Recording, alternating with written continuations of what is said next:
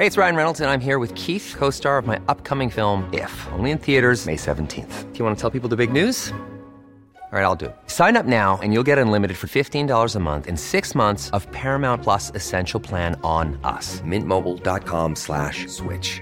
Upfront payment of $45 equivalent to $15 per month. Unlimited over 40 gigabytes per month. Face lower speeds. Videos at 480p. Active Mint customers by 531.24 get six months of Paramount Plus Essential Plan. Auto renews after six months. Offer ends May 31st, 2024. Separate Paramount Plus registration required. Terms and conditions apply if rated PG.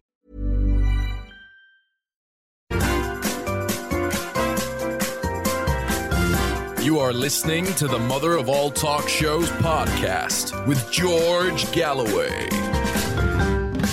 This show has, of course, been going since January of 2006 on successive platforms. But this is by far and away the biggest yet, and it's the one on which we intend and hope to stay. Now, it's general election time, so of course, a terrorist murderer ran amok on London Bridge, just like 17. This time there was only one of them, uh, but the method of operation, modus operandi, was strikingly similar. Even a white truck strewn, spread eagled across London Bridge, though that was only as it turned out because the driver had been told by the police to abandon it there and it handily blocked off one side of the bridge. Uh, but the madcap murderer had two large kitchen knives duct taped to both of his hands to make it more difficult for him to drop them or someone to take them. It's reported that he had a gun in his bag and strapped around his waist was what looked, uh, for all the world, like a suicide vest, which makes all the more extraordinary the have a go heroes, five I think of whom, set about this man with a small two meter tusk of a whale that they had seized from the wall of the fishmonger's hall where this incident started, with fire extinguishers and with their own bare hands. They grappled this murderer who'd already killed a young man and a young woman, fine young people from Cambridge University, dedicating their lives to the rehabilitation of offenders, making life better for people in prison. He'd ordered them and was on his way to find anyone else that he could murder. But these heroes grappled him to the ground, and one of them took the knives out of his hands, ripped off the tape, and got the offensive weapons away, leaving, of course, the suicide belt. I think we should pay tribute to the Metropolitan Police Firearms Squad for the speed and skill with which they dispatched this terrorist murderer. The only good ISIS terrorist is a dead ISIS terrorist. I've been saying that for many years including when the British government, successive British governments, were doing everything they could to help ISIS win their wars in places like Syria. So the police did a fine job. It's exactly what we expect from them. And for those who say it was a summary execution or that the man's civil liberties to a trial were somehow denied by the police action, I say balderdash, worse than balderdash. The police were not to know that this suicide vest was a fake one. They therefore risked their lives entirely in approaching him closely enough to shoot him dead. And hallelujah, they did. And may he now burn for eternity in hell. But the big questions that remain unanswered are these why was Usman Khan, the terrorist murderer, would be mass murderer, why was he released from prison? Uh, the original trial judge who tried him and the rest of his then Al Qaeda cell, ISIS, hadn't been born yet, though they have now claimed responsibility for the two murders and the other injuries that took place last Friday the terrorist cell, then belonging to Al Qaeda, were sentenced by the judge to an indeterminate sentence. That is to say, that they must be kept in prison, if necessary, for the rest of their lives, until and unless they could prove to the state that they were no longer a danger to the public. And that is where the story should have ended. And if it had, Usman Khan would have been long forgotten and rotting away in a prison cell, which is where he deserved to be. By the way, the Al Qaeda cell in question planned to blow up the city of London, the Houses of Parliament, and murder political leaders, including now Prime Minister, then Mayor of London, Boris Johnson. Why then, on appeal, was that sentence cut to 16 years? And an even bigger why was this man released not even halfway through that sentence? Early attention went to the parole board, but the parole board were quick off the mark to say nothing at all to do with us. We have never considered this man's case. It turns out he was automatically released, not at halfway, but less than halfway, through a sentence that had originally been indeterminate. In other words, potentially a whole life sentence. Automatically, he was released. Well, they say he agreed to put on an electronic tag. But what is the point of an electronic tag if it isn't being monitored? And I presume it wasn't being monitored because, hey presto, the man who planned to blow up the city of London ended back in the city of London on the very bridge within a few hundred yards of the very buildings he had been planning to blow sky high, which got him the jail sentence of indeterminate in the very first place. So, my question is, of course, on the proximate issues involved. Why? Why was he there? Why was he able to be there? Why was he released from prison? And all of that. But you can't avoid the deeper question. If Usman Khan had strapped those knives to his wrists and packed his gun in his bag and headed instead for Syria, well, the British government, successive British governments, would probably have paid his fare because these last years are not yet over.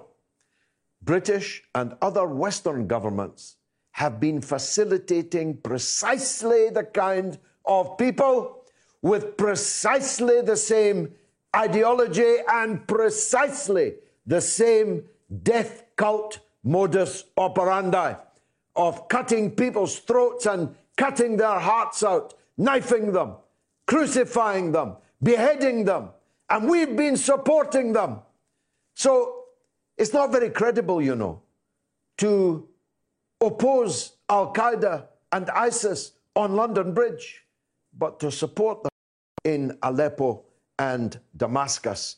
And I'm coming out fighting on this point because at the time of the last election, I was less than a mile away from the mass murder of innocents in the Manchester arena, carried out by another ISIS Al Qaeda affiliate who was part of a community of the Libyan Islamic Fighting Group.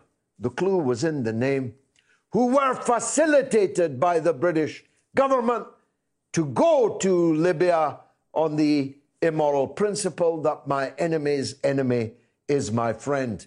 But your enemy's enemy is sometimes worse than your enemy, even uglier, even more repellent. Worse, when you've strengthened your enemy's enemy, once he's either won or been defeated against your original enemy, he's coming back home to you. Now, my last point on this subject is this I make no generic criticism, of course, of the intelligence services. I'm sure that they have many fine people working very hard, foiling many such plots of Islamist terror in London and elsewhere in Britain. But I've got to tell you, a staggering number of these terrorist murderers have already been on TV. They've already appeared on reality programs, including this maniac, Usman Khan. I can watch the videos of the original London Bridge guys from 2017 and this one. They've given umpteen interviews demonstrating beyond contradiction the kind of people that they are. So I've got to ask this question if the security services are not following these people, who are they following? Because one after the other after the other of these Islamist TV reality show stars has ended up dead on the streets of London, having killed many other people before themselves succumbing. And what about this Anjem Choudary? He seems to me a spider at the center of the web. All of these people are his acolytes. I hope we're keeping a close uh, uh, eye on him. And why not treat it as inherently more than suspicious if you are in the orbit of this mastermind, Anjem Choudary. I don't know quite why. He also is at liberty. Him also having had his sentence cut. We'll be taking calls on all of the London Bridge issues, of course, uh, throughout the show. Donald Trump arrives in, uh, I think, less than 48 hours, maybe just over 24 hours from now. The Trump will have landed. He's here for a NATO summit. If I was pushed to find a bigger waste of time and money it would be in the middle of a British general election hosting a NATO summit, and especially one where the starring role is to be played by Donald J. Trump. What is NATO even for? You may well ask yourself, because NATO was set up to confront a geopolitical challenge, an existential challenge from the Soviet Union and eyes at the end of the war in 1945. But communism has been 39 years dead. The Soviet Union no longer exists. All of its former satellite states are either in NATO or trying to get into NATO. What is the point of this NATO? And what role is Donald Trump going to play in the general election campaign? I'm willing to bet that Boris Trump, who has drawled his way, sometimes looking like he's brawled his way through yet another week of Britain's general election, and he's bound to be extremely worried about what Donald Trump is going to say or do whilst in England that might affect adversely his chances of forming a majority government after December the 12th. Johnson is now speaking literally robot.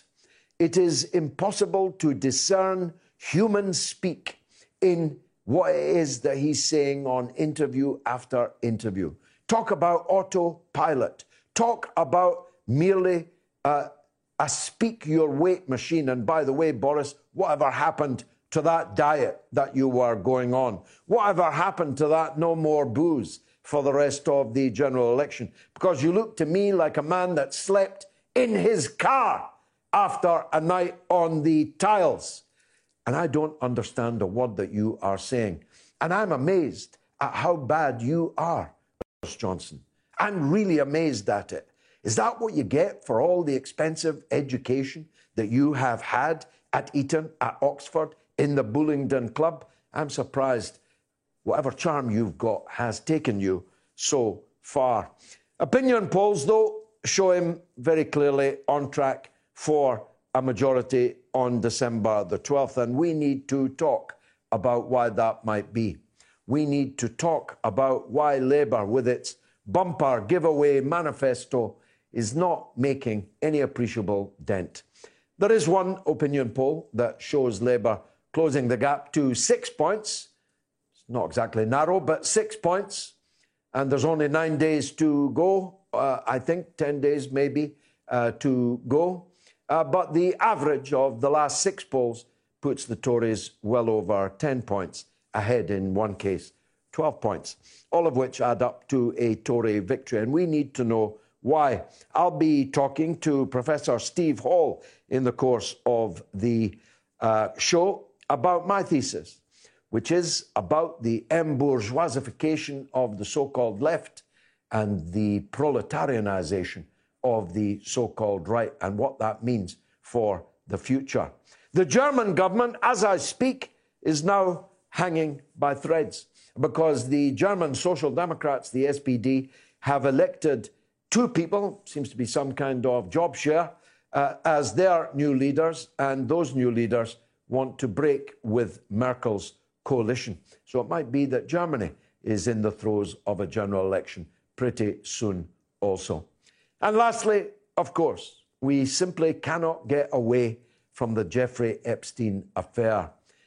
The young lady that alleges that Prince Andrew thrice had sex with her when she was a trafficked minor in the United States and when she was a mere 17 year old girl here in London, which would not have been illegal, but would be a pretty ropey thing to do, especially as that girl had been procured for you, not because she loved you, not because she thought you were uh, fine and dandy, but because Ghislaine Maxwell procured her for you. She's giving an interview on Britain's television tomorrow evening, and that story is like to take another sinister turn. At this rate, Andrew will be working in that famous Pizza Express down in Woking before very much longer. We've got a poll. Poll number one What's the best counter terrorism measure? A. Build a wall. B. Launch a war. C. Stop arming terrorists. You can now vote on my Twitter feed. Now, on the line from the United States, he's got a new book out, and we're looking for orders for pre sales.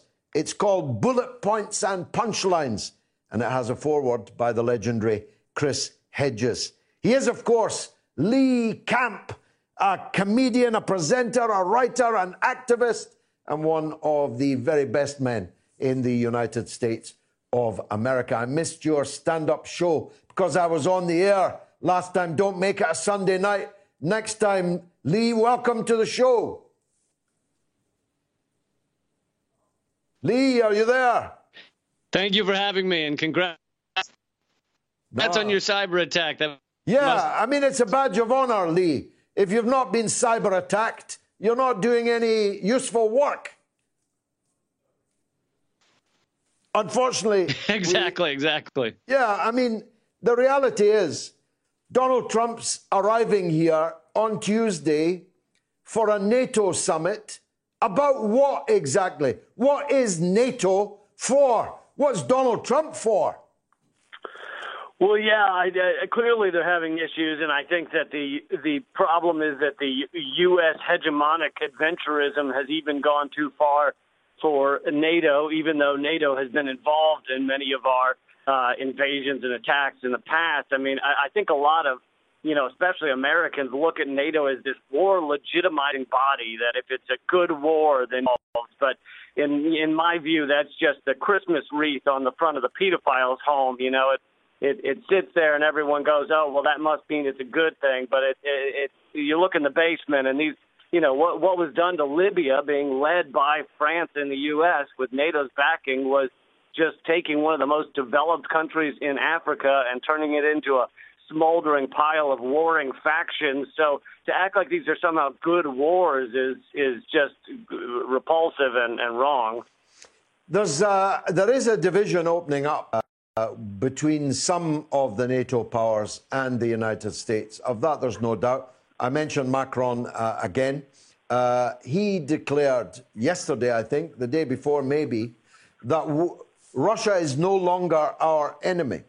Uh, now, that's quite a striking statement to make on the eve of a NATO summit. Are people in the United States aware uh, that the long alliance with many uh, of uh, America's ancient partners, I mean, the Statue of Liberty uh, came from the French to you. Uh, are people in America aware of this breach which is opening up? No, I mean I, I haven't seen it. Maybe some are, but uh, you know our mainstream media is. Burrow's furniture is built for the way you live, from ensuring easy assembly and disassembly to honoring highly requested new colors for their award-winning seating. They always have their customers in mind. Their modular seating is made out of durable materials to last and grow with you. And with Burrow, you always get fast, free shipping. Get up to 60% off during Burrow's Memorial Day sale at burrow.com slash ACAST. That's burrow.com slash ACAST. burrow.com slash ACAST. Wow. Nice. Yeah. What you're hearing are the sounds of people everywhere putting on Bombas socks, underwear, and T-shirts made from absurdly soft materials that feel like plush clouds. Yeah, that plush. And the best part? For every item you purchase, Bombas donates another to someone facing homelessness. Bombas. Big comfort for everyone. Go to bombas.com slash ACAST and use code ACAST for 20% off your first purchase. That's bombas.com slash ACAST. Code ACAST. So caught up with nothing but uh, impeachment hearings 24/7, or you know, still the McCarthyism that that was with the the RussiaGate uh, hilarious uh, you know sketch comedy they did. Uh, I, I don't think they've gotten the word that that Macron said Russia is not the enemy because if you look at what our you know Democrats in this country and our mainstream media is pushing Russia is very much the enemy, and uh, you know we have to use NATO to continue to combat Russia. Um, so I, I don't know I don't know that Americans really uh, see that this rift is coming, but considering how much war America wants to continue to have around the world, it, it makes sense that the other NATO countries might lose their appetite for that. Now, how virulent still is this Russiagate uh, hoax in the United States? One thought that it was going to run out of steam uh, with the, the damp squib of the Mueller report, but it appears to have got a new lease of life with just rebadged. It's no longer Russia Gate, but the Ukraine Gate. Yeah, absolutely, and I, I think our mainstream media is uh, is using the fact that most Americans don't know the difference between Russia and Ukraine to their benefit. So, uh, so they they use that to continue the the neo McCarthyism. And you know, uh, the scientific studies have shown that people, over a given enough time and, and enough repetition, confuse familiarity with truth. So if you just hear Russiagate over and over and over again, you assume that something was found monstrous in those pages of the when they failed to find collusion and when uh, Mueller went in front of Congress and failed to present any case whatsoever. Uh, people confuse familiarity with truth, so the mainstream media is continuing to repeat it uh, in the midst of the impeachment hearings as if that that you know uh, the the Mueller report proved something dastardly about uh, Trump and Russia. Now, uh, of course, uh, sixty percent of Americans believed that Saddam Hussein had played a part in bringing down the twin towers on 9/11.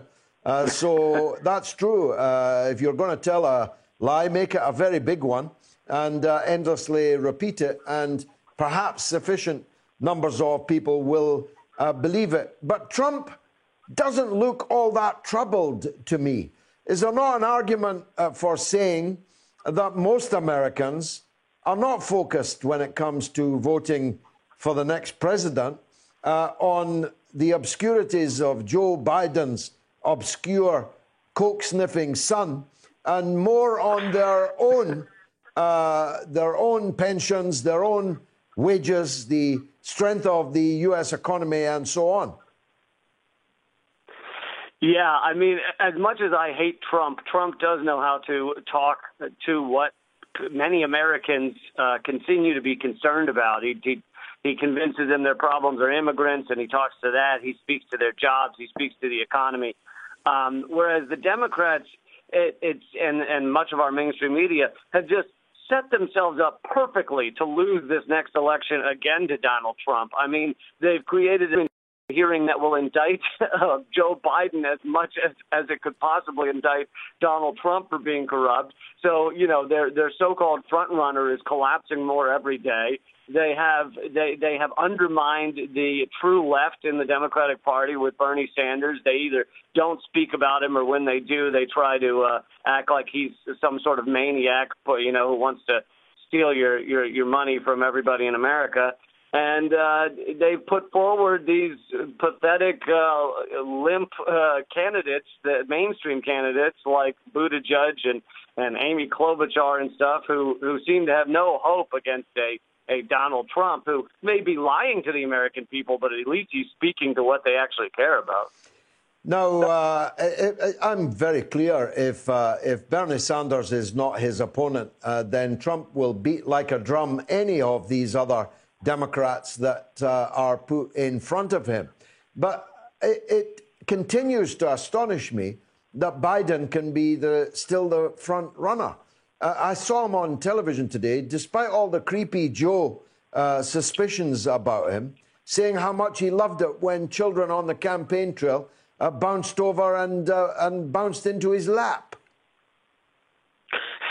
yeah, I mean, you can't watch Joe Biden for more than 30 seconds without being amazed at our our it's really our ruling elite, and the media, the Democrats, uh, uh, are continuing to try and push him forward. I mean, it's true weekend at Bernie stuff. This guy is a, a dead man walking. His his teeth are falling out on stage, literally. His one of his eyes exploded in one of the debates, um, and they and he he must be on some sort of prescription meds that make him clearly loopy and yet uh, they keep trying to push this forward because they have nothing else. They don't. The Democrat, the Democratic elites don't speak to the working people. They don't care. They don't know the average American, and so they're just putting pushing forward what they view as the continuance of the Obama administration.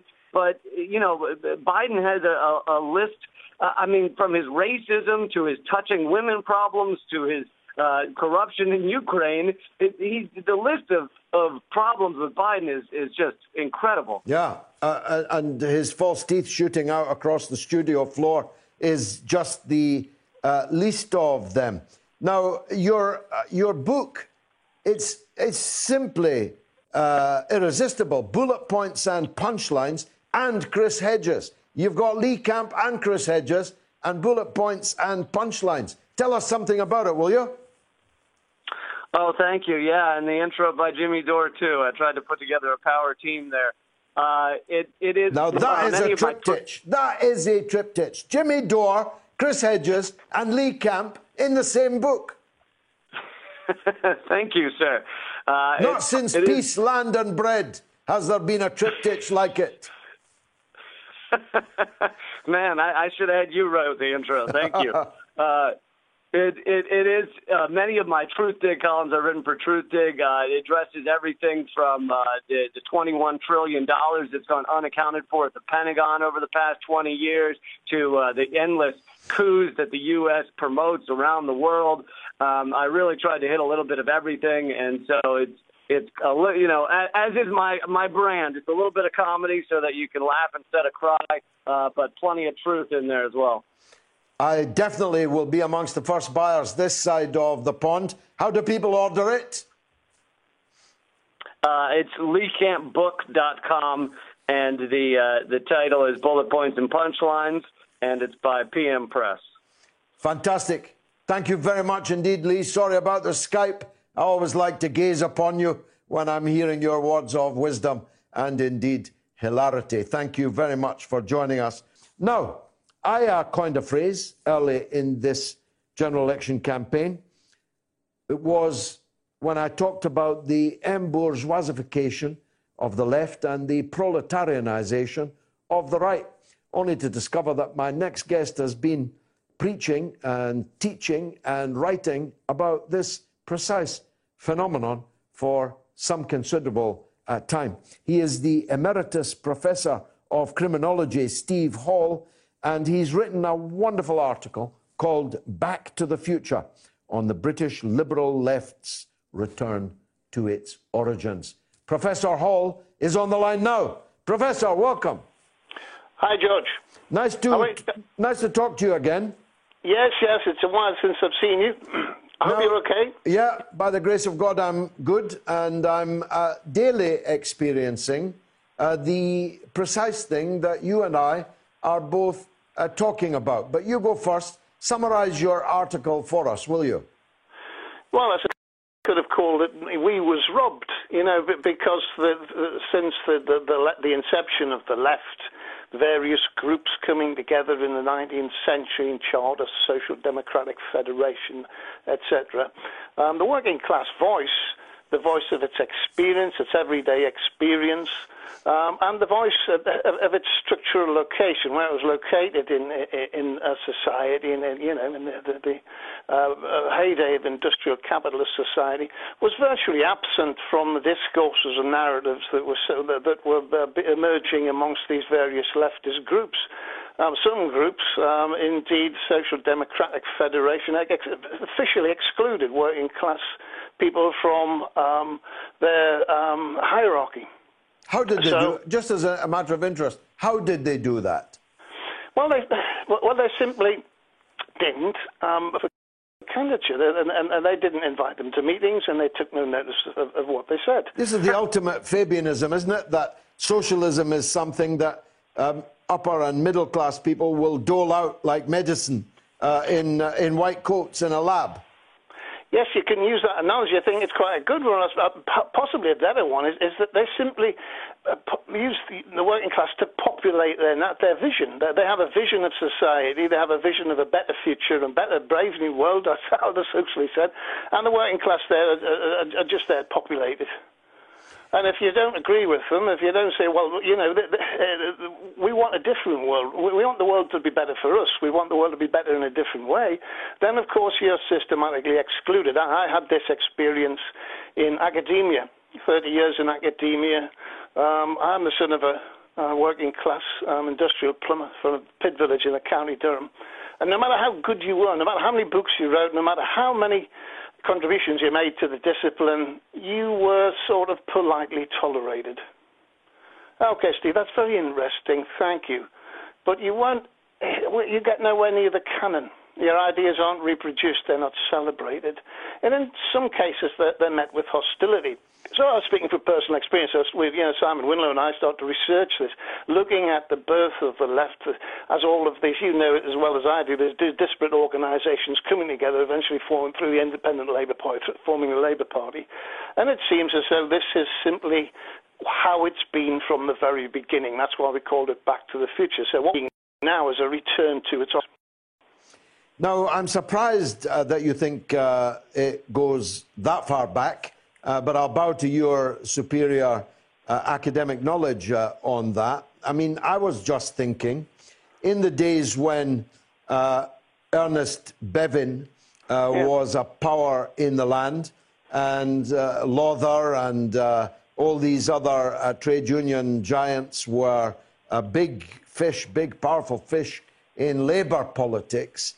Uh, they would have been unlikely uh, to go along uh, with the arc of Labour's narrative, which has ended up with Labour uh, campaigning to keep freedom of movement of cheap labour into the British labour market as some kind of article of faith. I don't think the old style British trade union leaders would have gone along with that. No, I, would agree with you because I think in 19, the 1940s was a blip in this process. The 1940s after the war, when the middle class elite regarded the working class as, you know, the salt of the earth who'd helped them win the war, so they owed them something. And we had this landslide victory. We had uh, this flood of working class MPs who'd been active throughout the 30s, but don't forget the, the MacDonald and Henderson um, foibles of the early 1930s where they, they made a mess of everything. So they were coming back, and in the, in the 1940s, they, they flooded back into the Labour Party and started to establish a narrative that was at least partly based on working class experience, working class vision, and working class needs. So that was the, you're talking about the period that was a blip. But ever since then, and you know as well as I do, of course, uh, Crosland's um, future of socialism changed all of that, where he started talking about the middle class cultural values being just as important as working class needs. And so from the late 50s, that began to change again and move back towards its origins. So I would agree with you, but I think we're talking at a time in history when there was a real change. And look what happened in 45 National Health Service, state earned related pensions, education, everything. That, that, that was the radical decade for me, not the 1960s, which was just a flurry of drugs and sex. Uh, we, are living now still in the legacy. The National Health Service is the last bastion of, of, that wonderfully radical decade. So I agree with you. That was that was a, that was a different time, but now it's starting to return to its origins before that period. You used uh, the word there, culture, um, and that's my takeaway from the election campaign so yeah. far. The, uh, the Labour manifesto undoubtedly contains a number of proposed reforms that would be beneficial uh, to working class people, particularly the promise to build a million homes in the course of that parliament, uh, sure. which, would, uh, which would benefit working class people massively, perhaps more than any other uh, proposed reform. And the increased support for the National Health Service is another uh, reform that clearly benefits working class people more yes. than anyone else. However, my take, certainly in the West Midlands, I, am there every day, on the street every day, uh, talking to hundreds, literally hundreds of people every day. Uh, I can't speak for the whole country, but in the West Midlands, Labour's problem uh, with the working class is a cultural one. Yes. The, work, the working class people don't feel uh, that Labour are the same as them. They don't look like them. They don't sound like them. They don't have the same preoccupations, infatuations, somehow, identity politics, and so on. Uh, the climate change, Paul Mason tells us this is the climate change election. But literally, no one, no one in the West Midlands has given a second's thought to the climate change agenda because they're actually shivering with cold in their houses, unable to heat themselves, choosing to feed or heat uh, their old mother and father living alone in, a, in, a, in, in an inadequate housing and so on. Uh, yes. the, the, the gulf between the lived experience of the working class base that Labour used to sit on, rest on, get elected on, yeah. and the London university educated, metropolitan, elite, liberal political yeah. class that Labour has become seems to me bigger than it's ever, ever been. Yes, I think so. But again, this is a return to its origins. Uh, so these are the narratives behind the, the, the Labour Party at the beginning. Don't forget that uh, Sidney Webb's, even the Clause 4, was about outcomes. It wasn't about power. It was about working people getting the fruits of their labour, but they're not about making investment decisions and controlling the economy themselves. Even that was about outcomes. When you talk about the Green Party, I think you're absolutely right. Uh, the, the, the, the, Green narrative suffers from a, a, a huge problem, which is that it has failed consistently to put livelihoods at the front of its agenda. So when you say, give up fossil fuel, give up cars, give up this, uh, that, and the other. Working people will say, well, what will I do uh, for a livelihood in the midst of all this?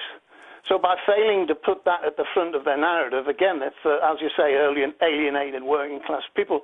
Now, the other thing we found was, was that identitarianism was, was the big problem.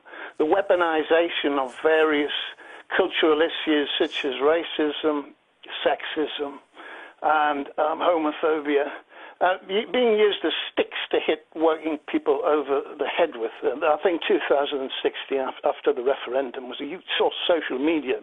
I know you use social media. I don't so much these days. I was virtually driven off Twitter.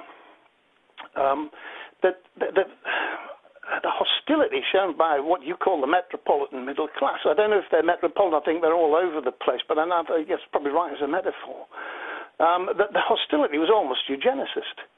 Was, you know, Hillary Clinton's basket of deplorables. They're almost talking about wanting this people to, older people to die. well, some of them were openly. Uh, you know, yes. uh, keep yes. looking at your watch. There's another uh, Brexiteer has died because they're all yes. old, thick, yep. ignorant, white, racist, racist homophobic, misogynistic. I mean, yep. I mean, this this narrative, apart from being utterly, completely wrong, is, of course, driving more and more people away from those that are issuing out these insults.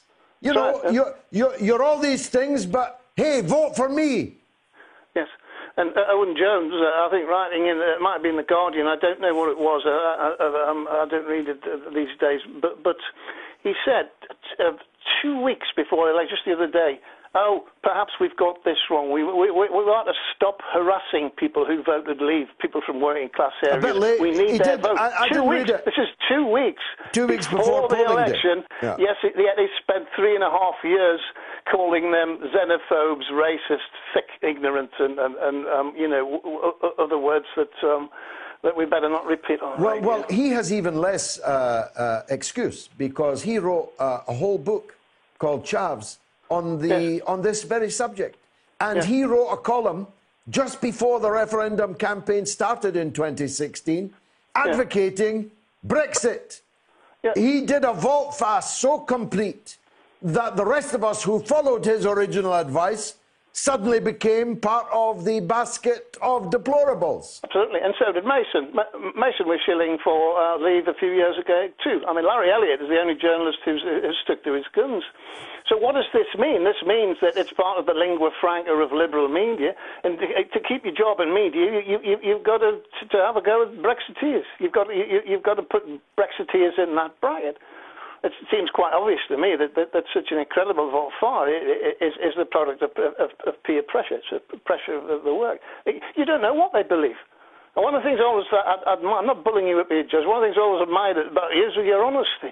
And you stick to your principles. But these people seem to blow with the wind, and that wind certainly seems to align with um, the, the, the editorial policies of, of the media in which they work. Yeah, yeah, yeah. Um, as Groucho Marx said, these are my principles, but if you don't like them, I have others. Others, Uh, Now, uh, what does all this mean uh, in practical terms? I used the phrase, it was uh, uh, deliberately uh, baroque, uh, the embourgeoisification of the left and the proletarianization of the right. So that now, Boris, 49% of working class people are going to vote for Boris Johnson. Only Yeah. 17% of working class people are going to vote for Jeremy Corbyn. That means that the twice that, because Corbyn's on roughly 34 at the moment, between 30 and 34. That Yeah. means that half of his vote is coming from non working class people. Now, that might be fine because originally the idea was that we'd have a mass labour movement of working class people and allies who are not working class, the likes of Mr. Benn, Mr. Cripps, Mr. Uh, uh, um, uh, Crossman, and so on, who were not working class but were allies of the working class. But that all got turned around, didn't it? Well, I think it did. But I think, okay, 49% are, are are voting for Boris Johnson. But how many of that 49% are not voting for Boris Johnson as much as voting against what they think Jeremy Corbyn represents? And probably think wrongly, because I don't think Corbyn's such a bad bloke. No, that's right. Um, I don't think he's entirely in the pockets of the metropolitan liberal left, if we want to call them that. Um, uh, and so I think they're, they're voting negatively. And the problem is that we're living not just in the era of post-truth, we're living in the era of negative politics. You're voting for somebody because you don't like the other. And uh, uh, don't forget, in 2016, now don't quote me on this, I think it was 34% didn't vote. Yeah. Now, I think a lot of that, you know, I don't know exactly how many, I'm not a political scientist. Well, it'll be more. It'll be more this time because it's going to be dark Yeah. at half past three, and it's going to be bitterly cold. Yeah, yeah, yeah. Certainly, older people and, and, and people, some people with kids might, might, not bother turning up. But, but, but Uh, certainly, that 34%, I, I, I would where imagine I am, that there'll not be more than sixty percent people voting. Yeah, yeah, I think that 34%, and whatever it is this time, the percentage of that percentage that uh, were constituted by working people, I think, was very high. And these are the people that Labour are are not getting through to. Some people are drifting to the right, and you know yourself because you read our book uh, uh, three Yeah. years ago that Yeah. some, a minority, not, not an electoral force, but a minority are drifting to the far, far right. So that sort of area from the centre right to the far right, you're seeing this drift into that space of, of uh, former Labour voters. And we can't afford to lose these people. We can't afford people to become cynical and stop voting. There's always been a, a large percentage of, of uh, well, not a large percentage. I mean, it was very, very small in 1945, wasn't it? In 1945, when we had clear messages, when, as you say, even the middle class members of the Labour Party or allies of the working class, they talk in the working class language. They talk about economics, they talk about jobs, they talk about prosperity. They didn't harangue them about residual cultural prejudices. Now, don't get me wrong, we must get rid of these cultural prejudices. But that's an educational issue, it's a cultural issue. If we stick to the politics that affect us all, politics about the issues that affect everyone, National Health Service, jobs, prosperity, and yes, the Green New Deal is important, but you've got to somehow inject public money into the system to create a job guarantee program. I'm very keen on the modern monetary theory. Um, um, do you think the Labour Do you think the Labour Party is savable if they lose this general election? I personally don't. I think there'll be a need for a new uh, working class uh, political force because uh, if Jeremy Corbyn couldn't do it, I'm assuming that he won't. Of course, I hope yeah. that he does. Uh, but if Jeremy Corbyn can't do it, Emily Thornberry, Lady Nugee, certainly ain't going to do it or even try to do it. No, I, the, the, thought of these people moving back in, in, into the, the, leadership is horrific. I mean, I, would be honest with you, I resigned last year when John McDonnell accepted the fiscal credibility rule, which give, puts bankers in charge of how much public spending we can have. Uh, it was a, that's a nonsense. So, so I, I resigned. Well, I've got something. Heated com- argument in my ward branch. I've, I've, got, I've got something coming along very soon. I hope you'll yeah. join us in it. Professor well, Steve Hall, Emeritus Professor of Criminology, on his article, Back to the Future, on the British liberal left's return to its origins. a fascinating man, great writer. I urge you to read that article. Uh, now, I'm joined by Shaun Attwood, who's an author and speaker, and the book that he has written, judging by its cover, I know you shouldn't judge a book by its cover, seems to zero in on some of the culprits uh, that I have in my sights. Also, Bush and Clinton, the body count, the Clinton body count, all the mysterious deaths and disappearances, silences that have somehow overcome so many of the people who have been involved in the crimes of Bush and Clinton, Mr. and Mrs. And of course, because he's an expert on them, he's an expert on Jeffrey Epstein. He is Shaun Attwood, and he joins me in the studio now. Shaun, thanks very much for coming in. Let's, let's speak about your book first, and then I want to take advantage of your encyclopedic knowledge of the Epstein affair. I served six years in Arizona State Prison, and I started writing about the prison industrial complex. Then I moved over to the war on drugs. That led me to Iran Contra. So this book, first chapter, is about Linda Ives, mother of one of the boys on the tracks. Two kids, they'd seen a CIA drug drop, I believe, and they had been killed and laid down side by side on the railway tracks. The medical expert who was working for Bill Clinton, who was governor at the time of Arkansas, said they'd smoked so much weed, they'd gone into a psychedelic trance, fallen asleep side by side on the tracks, and the train had run over them. Complete and utter nonsense. So the book takes you through numerous victims of the Clintons, all the way to a Jeffrey Epstein at the end. I'll need to ask you, because the audience will, what were you doing for six years in the Arizona prison system? As a young person, I got interested in the stock market at 14. At 16, I was already trading it. Made a couple of million in the stock market in my 20s, had no common sense or emotional maturity whatsoever. Started to throw Manchester style rave parties with it and had people smuggling ecstasy over from Holland. So I was knowingly breaking the law, take full responsibility. America was good for me. SWAT team smashed my door down, and I ended up in Sheriff Joe Arpaio's jail, which has got the highest rate of death in America. Mm. National Geographic Channel, they did my Banged Up Abroad episode. They researched 62 people died in that jail around the time I was there over a five year period. People looking at Epstein, they're saying, you know, how can this happen? How can be, people be killed in, in prison like this?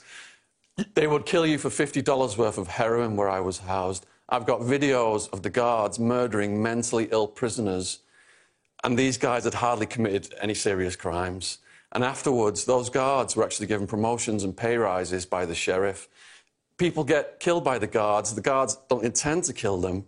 It goes too far, and sometimes the guards will string them up, make it look like a hanging, a suicide, just so they can get away with it. Well, that brings us to Epstein, doesn't it? Because uh, the official narrative to date, it may change, is that uh, Epstein committed suicide. And it just so happened that there were a very large number of powerful people very grateful to him for that because they were facing, had he stood trial again, uh, this time for his life, uh, a great deal of damaging testimony may well have emerged. Uh, so deal with that point first, and then I'll ask you uh, how credible you think uh, the official story about how he committed suicide actually is. Well, not just testimony. The lead investigator on the case, Joseph Recarey, in the Florida Police Department, he didn't trust his superiors.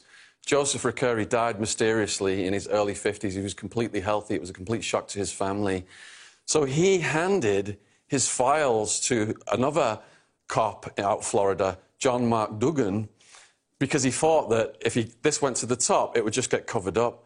John Mark Dougan fled to Russia, and he has recently looked at the stuff that was given to him by Recarey, and there are videos, sex tapes taken by Epstein. Now, people said, is this guy telling the truth? How can we confirm this? I had an author friend who was in Russia at the time, who I've worked with for years. We write about the Colombian cocaine cartels. Ron Chepesiuk, he went and visited John Mark Dougan and looked at the sex tapes, and they were so horrified by what they saw, they stopped watching, but they saw people that they recognized, but they've not yet released those names.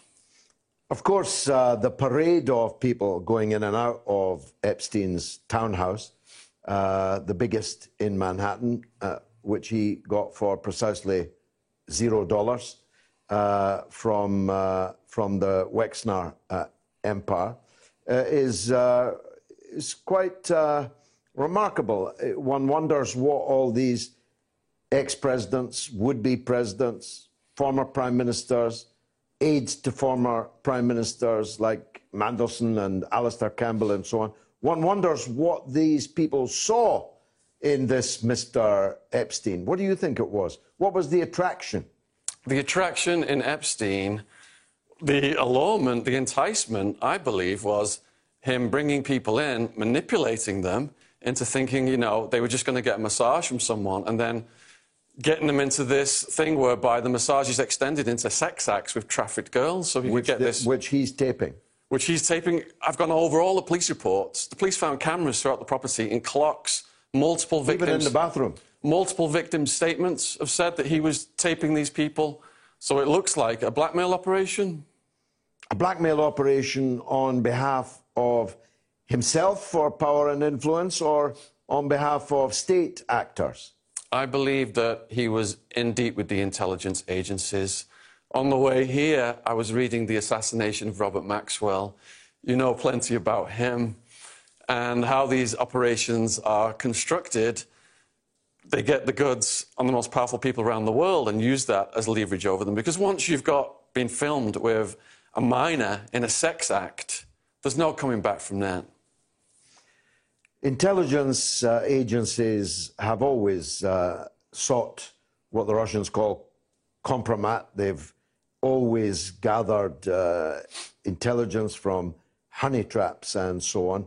But this would appear to be if you'll forgive the pun, the, the mother of all honey traps, the mother of all compromat operations, because uh, we, we have President Clinton, we have would be President Hillary Clinton, we have uh, Peter Mandelson, Alastair Campbell, Ehud Barak, the former Prime Minister of Israel, a whole parade of rich and powerful people uh, in the United States.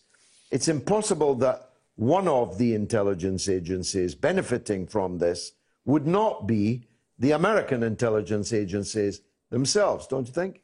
Well, if you go back to Maxwell, he was spying for the Mossad. So, you know, it's not clear yet. I, agree. I mean, no doubt that uh, Epstein and Ghislaine Maxwell are connected to Israel, but that's small beer compared to the U.S. intelligence apparatus. Indeed, and my research going back to Clinton, you know, George Bush was bringing the cocaine with Oliver North into Arkansas. Clinton was providing the state security. And you asked about what was the attraction for these elites with Epstein. Clinton's not a hard one to hook. If you go back then, he was hammering the cocaine himself. His brother Roger was arrested for doing a cocaine transaction. And on the record, he said, Brother Bill's got a nose like a vacuum cleaner for this stuff. There were multiple sexual assault cases settled out of court from around the time Bill Clinton was governor. He was a sleazeball from the go. That's why the CIA was bringing it into Arkansas. They knew he could, they could manipulate him like that. And um, these testimonies are not coming from conspiracy theorists. These testimonies are coming from the state police, the Arkansas State Police, the people who are still alive, not in the Clinton body count, because some of them ended up in the Clinton body yeah, count. Tell us about that, because it is. I mean, I'm not myself one of nature's conspiracy theorists, but it is a very dangerous pastime to have gotten close to Bill and Hillary Clinton. It is. If you look at the people who were working for them, so they were the state police, the Arkansas State Police, were driving Bill around so he could have his sexual liaisons with various women. Some women, he was promising them jobs, telling them to come to hotels, and that's where alleged sexual assaults occurred that ended up in out of court settlements. These guys, the state police were taking him to like the Mena, Arkansas area where the state police were protecting the cocaine coming in. So this was highly sensitive information back at that time. Some of them who were blow, blowing the whistle early on, you know, horrific things happened to them. Horrific things happened to uh, Larry Nichols was an insider who was working for ADFA, which was the Arkansas State Development Finance Authority. And he said when he blew the whistle, um, his life was threatened multiple times. Even to this day, he fears for his life. And he said they were washing through ADFA, which Bill Clinton had advertised as an entity that was going to boost employment for Arkansas. They said, Larry Nichols said they were washing up to $100 million worth of month of cocaine money that was coming in. And to get that money out, ADFA was giving loans that were never paid back. To get a loan, you had to apply through Rose uh, law firm, Hillary's law firm, and pay them a money as well. So they were all deeply in the mix. And all kinds of people, even as late as the ill fated presidential run of Mrs. Clinton, have come a cropper, haven't they? Yes. People that were potentially involved in the leak of uh, Democratic Party emails and so on, kind of things that are now routinely uh, and falsely blamed on, on Julian Assange and on the Russians, but were in fact from Democrat insiders. Some of them have just come to very untimely deaths. Hillary, Hillary Clinton has no morals whatsoever. Anyone who stood in the way of their rise to power has been dealt with. You can look at from Vince Foster to the people who Bill had allegedly sexually assaulted. Hillary tracked them down. She had investigators track them down, not to you know find out who Bill was being unfaithful with or have sympathy for these women. These women were terrorized as well to keep silent so that Bill could rise to the presidency. And rise, in, indeed, he did, though she was unable to uh, repeat the trick. Finally, on Epstein, uh, where do you see this story going? Because, on the face of it, it's a simple case of suicide, and now there will be no trial. Justice will not be done, but his estate might be worth uh, suing privately so some of the victims will get compensation. Will that be the end of the matter? You see, I ask because tomorrow night uh, on British television, one of the victims uh, of allegedly a prince of the British royal family, uh, amongst others, is uh, doing uh, what will be, I think, a blockbuster television interview. Is this going to run and run, or will it run into the sand? It's going to run and run. It took a small dip, and then Prince Andrew and his blabbermouth just rose it to all time records. I've pored over the statements from Virginia, and God bless her, she's such a brave person. She alleged that she had sex with Andrew three times. The third time was an orgy with underage girls on the paedophile island These girls were procured from Eastern Europe. They couldn't even speak English. Epstein was bragging these are the easiest girls to get because they can't even speak English. I believe they were procured by Jean Luc Brunel, who should be a let. Imagine the softest sheets you've ever felt. Now imagine them getting even softer over time. That's what you'll feel with Bowl and Branch's organic cotton sheets. In a recent customer survey, 96% replied that Bowl and Branch sheets get softer with every wash. Start getting your best night's sleep in these sheets that get softer and softer for years to come. Try their sheets with a 30-night guarantee. Plus, get 15% off your first order at bowlandbranch.com. Code BUTTERY. Exclusions apply. See site for details. The C in the co-conspiracy right now with Ghislaine Maxwell as B. Those guys should have international arrest warrants issued immediately. And it's beyond, you know, I can't possibly comprehend how anyone else could be accused in court of such serious offences. And what happens to Prince Andrew? The worst thing that happens to Prince Andrew, he, he loses his birthday party. He's got to stand down from his charities. Anyone else would have been SWAT team raided. So it's going to keep going. The, these are all denied, of course, uh, by him. Uh, he has not been charged. Uh, unusually, uh, he has not even been interviewed, I think, by the British police, certainly not under caution as a suspect. Uh, but they are allegations, and he does deny them. I need to make that uh, clear. Do you think Virginia Roberts will prove a plausible witness uh, on British television this week?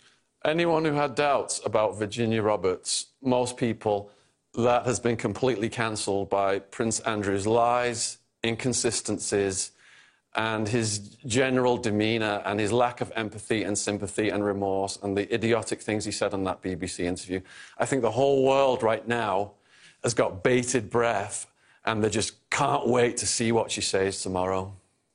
Shaun, uh, it's been a pleasure. Uh, I'm definitely going to read your book. I hope the graphic of it is up. There it is Clinton, Bush, and CIA Conspiracies. You've definitely touched all bases uh, on, that, uh, on that front page.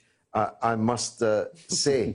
uh, so if you've got a point of view on any of these, let me know 02077982255 or you can uh, tweet me at George Galloway at RTUK News. Now, I was, thanks very much, Shaun. Just uh, uh, sit there for a moment until the break, if you don't mind. And if we get any calls on uh, your subject, you might be able to uh, respond uh, to them. Now, I need to finish the on this day because I only got through the Rosa Parks, uh, the momentous day in 1955, but there is more.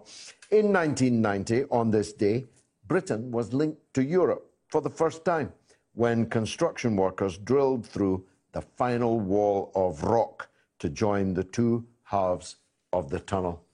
What could possibly go wrong? Uh, this linked uh, the UK with France. It took another four years before the tunnel was finally completed and at a cost of 12 billion pounds, double the original estimate. Plus ça change. Well, loose change actually, £12 billion is nothing now. Uh, the uh, which will shave six minutes off the journey to Birmingham by train, is now going to cost 103 billion.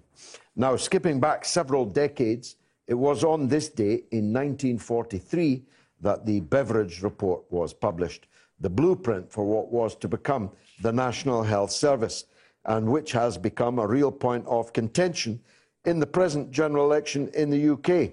It was, of course, a Labour government which in 1948 introduced the NHS and medical care for all free at the point of need.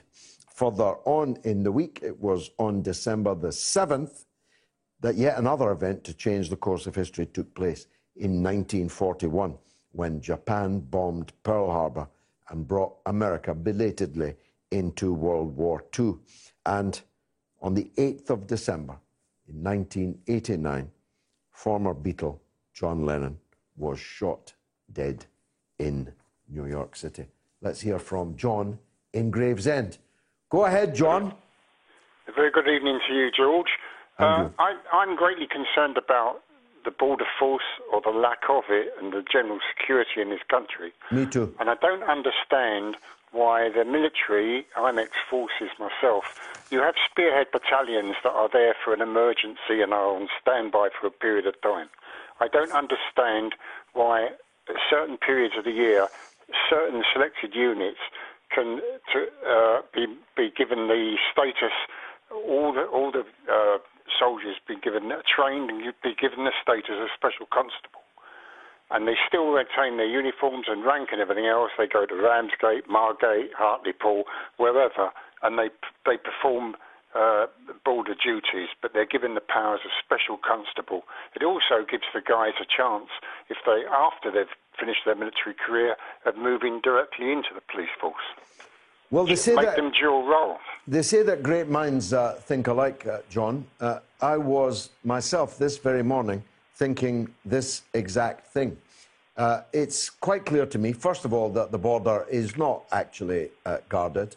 Uh, there are, uh, I think, at least 10,000 miles of coastline. Almost none of it is guarded. And even uh, most of our ports are not guarded. Even our airports are not properly guarded. When was the last time anybody watching or listening to this show was pulled over by customs and their baggage uh, searched, for example?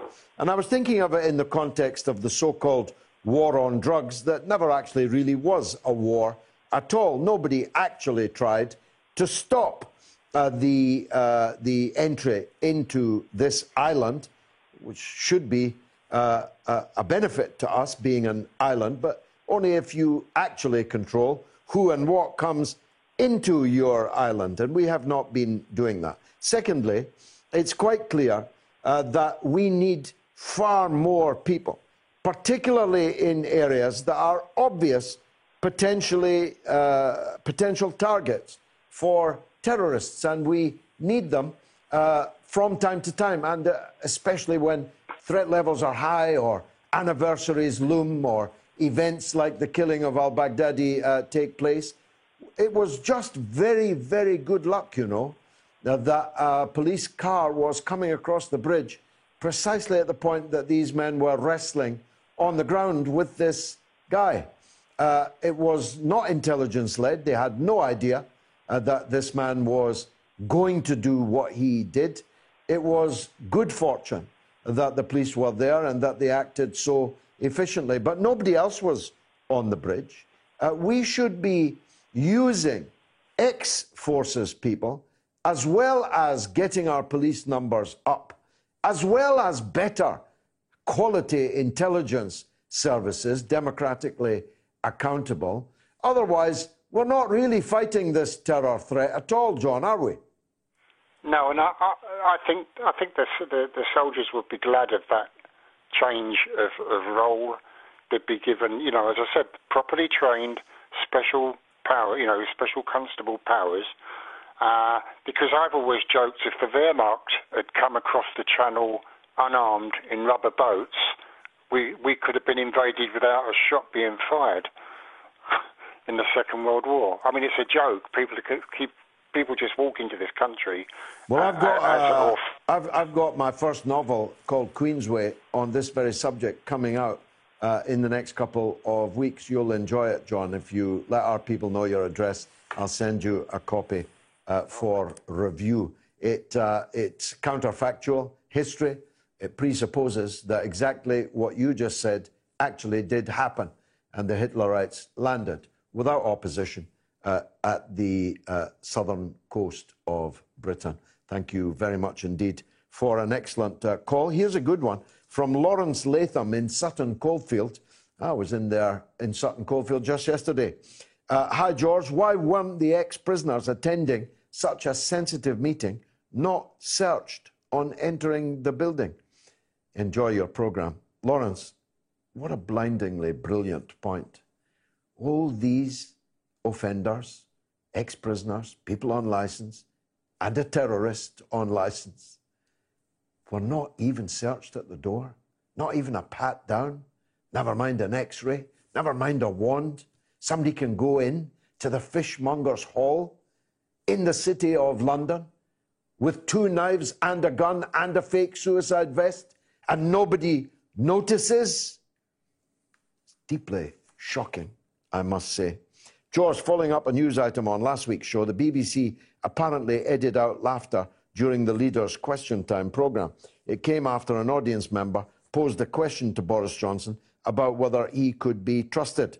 I wonder, George, if you had been on the spot like Boris, would you have thought that question was a reasonable one for the BBC to select when the Prime Minister is there to be interrogated? And no politician is going to reply that, no, I can't be trusted after all. Love the show, says Tony Getliff in Leicester. That was uh, one of a long series of disgrace that the BBC has brought itself into uh, in this general election campaign, and indeed long before it. Over the last four years at least, the BBC has been plumbing ever lower depths. And it would be an abuse of this platform for me to say what I plan to do about that, but I will do shortly from another platform. I've still got a poll. What's the best counter-terrorism measure? You can vote on my Twitter feed, and there'll be a new poll right after the news, which comes up right now. Curious about our curriculum?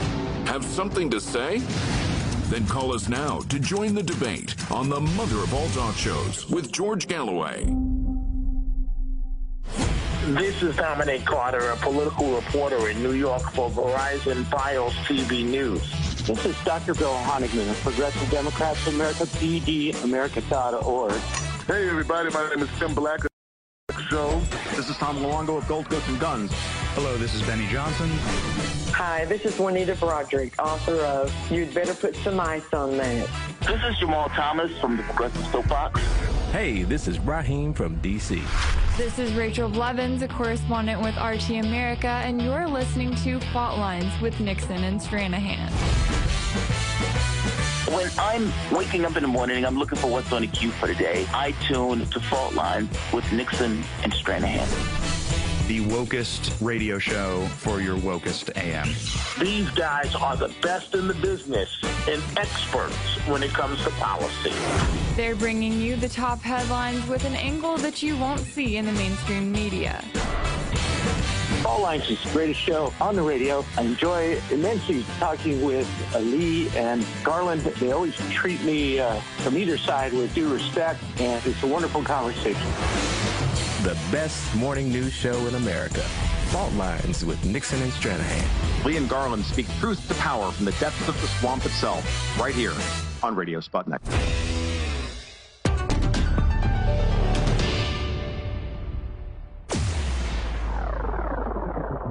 Radio Sputnik.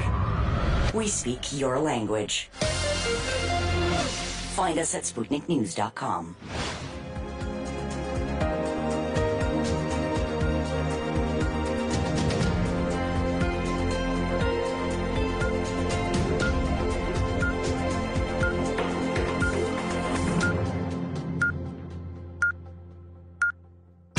Radio Sputnik News. The second victim of Friday's terrorist attack on London Bridge has been named as 23 year old Saskia Jones. She is a former Cambridge University student. The first victim to be named was 25 year old Jack Merritt. Following the attack, the two main political parties in Britain's general election are blaming each other for the early release from prison of the terrorist Usman Khan. Khan, who had served half of his sentence, went on a murderous rampage, which was brought to an end after members of the public overpowered him. He was then shot dead by armed police after he revealed what turned out to be a fake suicide vest. The UK Ministry of Justice has also launched an urgent review. 74 other people jailed for terror offences and released early are to have their licence conditions reviewed. Britain's Prime Minister Boris Johnson claims that scrapping early release would have stopped Khan. Labour is blaming budget cuts for what it called mischances to intervene. 28 year old Khan had been previously jailed over a plot to bomb the London Stock Exchange in 2009. He was initially sentenced to indeterminate detention, which would have allowed him to be kept in prison beyond the minimum term. But in 2013, the Court of Appeal quashed the sentence, replacing it with a 16 year fixed term, of which Khan should serve half in prison. He was released on license in December 2018, subject to what authorities described as an extensive list of license conditions. An Irish citizen who became an Islamic State bride has been arrested after arriving back in Dublin while Lisa Smith and her daughter traveled from Turkey after being deported, arriving in Ireland today. She was arrested on landing, and it is expected she will now be interviewed by police about suspected terrorist offenses. Plans have also been made for the care of her two year old daughter, who was born in Syria but is an Irish citizen. Police in New Orleans say there have been 11 victims of a shooting incident in the city's French Quarter tourist hub. U.S. media quoted one officer as saying two people were in critical condition. No fatalities have been reported. The incident took place on Canal Street between Bourbon and Chartres Streets at about 3:20 local time today. Police said on their Twitter feed that one suspect had been apprehended near the scene, while they later said the person's possible involvement was still under investigation and that no arrests had been made. Video footage from the scene showed numerous police vehicles cordoning off an area as forensic teams made checks. While the French Quarter has been hosting holiday makers marking the weekend after Thanksgiving. On this weekend in 2016, a man was killed and nine other people wounded in a shooting on Bourbon Street. In June 2014, another shooting incident on the same street left one person dead and nine injured.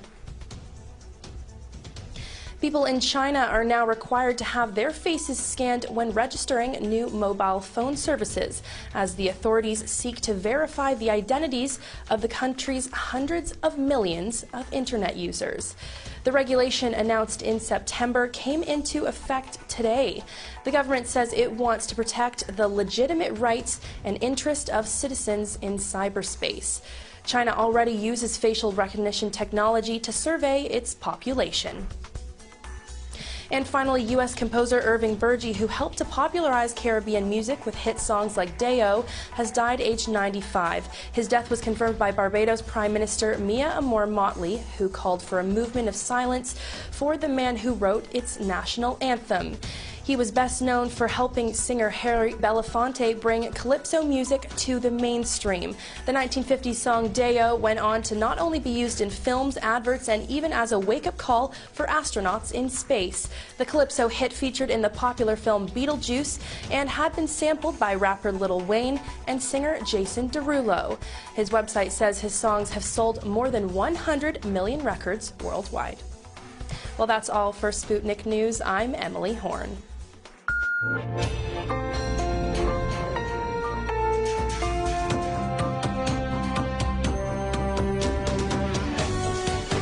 listening to Radio Sputnik. Telling the untold. Welcome to the Open University of the Airwaves with George Galloway. Only on Sputnik Radio. Who will use the most hairspray at the NATO summit in London? A. Donald Trump. B. Boris Johnson. C. Emmanuel Macron. Get voting. That's poll number two on my Twitter feed. Now, calls for me and for Adam. Hashtag Ask Adam. If you've got a question that you want to put to either Adam or myself, now is the time. No point in belly aching about his social media output. Here's the man ready to answer In a anything proper forum. you've got to say. 020 77982 255. Here's Richard in Manchester. Richard, welcome. Good evening, George. Good evening, Adam. Thank you Good for evening. having me on your show tonight. Welcome. George, um, I was a little bit disappointed at some of the things that you said tonight with regards to uh, Boris Johnson. Today, I watched an absolutely remarkable interview with, with Marr, with Andrew Marr, and he had a sheet of paper, as he did with um, Nigel Farage uh, a, f- a few, a couple of months ago, and Farage picked him up and he said, "Look, I've come here for you to congratulate me, if you want to, on getting a majority to go back, uh, take my MEPs back to fight our cause in the EU." And why don't you? And he just kept, no, I want you to answer this question and this question. And the same thing, I don't know if you had time, because I know you're a busy guy to watch it, but it was an absolute BBC disgrace what happened today to the Prime Minister. I am not a conservative, George. I've talked to you a few times. I Yeah. talked to you about my father being a coal miner and being a socialist and having a lot of kids in the family. Yeah. And we were very poor. But now, exactly what your last guest and yourself as an intelligent man said, these elite, and we all know who they are, are now saying the 17.4 million people who voted were absolutely stupid. And I say to them, I had a good education. My father gave me a good e- education. And like you, George, you had the education of life. But we didn't prostitute ourselves for money. We didn't prostitute our morals. We were taught to look after the people a little bit less better off than us, and certainly the poor people. And that's all gone by the board. And then Gina Miller comes on today to say to Sky News, and this was another disgrace, if you don't mind me mind me saying so, that she is now a pollster, and look at these polls, and to tell everybody. Not sure I trust any poll conducted by her. Oh yeah, she she's now got a, a, a poll, and she talks about algorithms. I don't think she even knows, with respect to her, what an algorithm is. But that was a word given to her before she went on the show. It's all And this is- abracadabra to her. Sorry? Adam says it's all abracadabra to her. Oh, exactly. But Well, look, uh, Richard, I, I've got your point, and it's well made. Uh, I'll let Adam answer it first before I tell you what I think. Um, it's my take, Adam, that Boris Johnson has drastically underperformed in this general election, and that his media interviews have been woeful, lamentable. What's your take? Well, I agree with that, and I'll get to Boris in a second. But I think that far from pinning this on Boris, who's only been in there for a few months, I blame Roy Jenkins, I blame the national government of Ramsay MacDonald and Stanley Baldwin, and successive generations of ultra liberal judges and barristers too busy slapping themselves on the back to realize that they were going to create generations of miscreants, terrorists, and other violent troublemakers because, in the liberal mind, compassion is shown to the criminal, where I believe compassion should be shown to the innocent people who need to go about their daily lives free of all kinds of crime, from the so called petty up to the kind of terrorist atrocity we saw the other day. Now, on to Boris. Yeah, Boris isn't the best interviewee. Uh, he couldn't exactly go up in front of the Senate of the United States and talk about Iraq as you could, and frankly, he couldn't stand before extremely hostile interviews as Farage did, even going back to the UKIP days when not necessarily all of the country knew who he was, but all of the media elite knew who he was. They hated him, but he could take it. That notwithstanding, I thought that Marr was quite disgraceful. It was less than 24 hours after a heinous terrorist atrocity, one about which many questions need to be answered and many new ways, I would say, going back to the old ways of thinking, need to be re examined. But you've got to let a prime minister in that situation make a point. It so happens that this atrocity happened during an election, but the prime minister's role during such an interview, the first he gave to any media outlet since the atrocity, it needs to be about clarification. And with Marr constantly interrupting, uh, it was a bit like he wanted to get the third best prize award for an impersonation of Paxman intervening, uh, interrogating Michael Howard when he asked him the same question, I think, three dozen times or something. But this wasn't that sort of occasion. The Andrew Neil Substitute Award. he, he, clearly failed that one because the thing with Andrew Neil, he's a tough interviewer, one of the toughest in the business. But Marr was just almost a caricature of that. And I, I've seen many of Marr's interviews. Some of them have been okay, to be fair. But I just thought, let the man speak. Then offer an alternative point of view in the course of the interrogation, but let the man speak, especially less than 24 hours after that attack. Uh, last word to our caller. Richard, are you still there? Thank you very much indeed. That was what you two gentlemen have just said. You're telling the truth. These people are coming on and they're trying to stop people from voting. And they, she actually voted, uh, she actually voiced an opinion that we want a hung parliament. And she was laughing as she said it. Please, she's saying to the electorate. Oh, they're desperate for a hung parliament. Yeah, that's true. Because it keeps Because- the lawyers in charge. Yeah, uh, they don't want uh, Jeremy Corbyn, heaven forfend, uh, but they don't want Boris Johnson either. They want to steal Brexit from us, and that can only that can only be done, uh, or best be done from their point of view, uh, with a hung parliament. That's what they are absolutely determined to bring about. But I hold to my view that I expected Boris Johnson to be a far better communicator than he has turned out to be. Uh, it seems that all that expensive education doesn't buy you uh, necessarily a great deal of common sense. Richard, thanks for the call. Let's hear from Daniel in Humberside. Go ahead, Daniel. Hello, George. Hi Been there. on YouTube. Thank you. Uh, just kind of links into the last question, really, just with regards to Labour. Yeah. Uh, my area is Humberside, so obviously got Hull, Grimsby. I think these are pretty much Labour stronghold. And uh, some Well, no, no, I, I think Labour. I think Labour will lose seats in Hull to the Brexit Party. That's my prediction. Yeah, and uh, the prediction as well in Grimsby, which I think has been a Labour seat since the 30s. Uh, The Brexit Party may Um, also win that. Yeah, even the uh, Tories are pushing on. So yeah, basically my question is, do you think the because it's kind of here, it's my dad voted for Labour, my granddad did, everyone did. They're the party of the working class. Do you Mm. Think Labour have lost the uh, British working class? Uh, well, up to a point, uh, they definitely have. Of course, the working class itself has changed its uh, outward characteristics.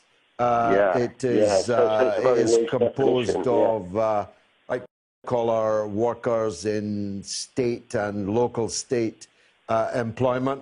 It is uh, composed of people in insecure, uh, temporary contracts and even zero hours contracts.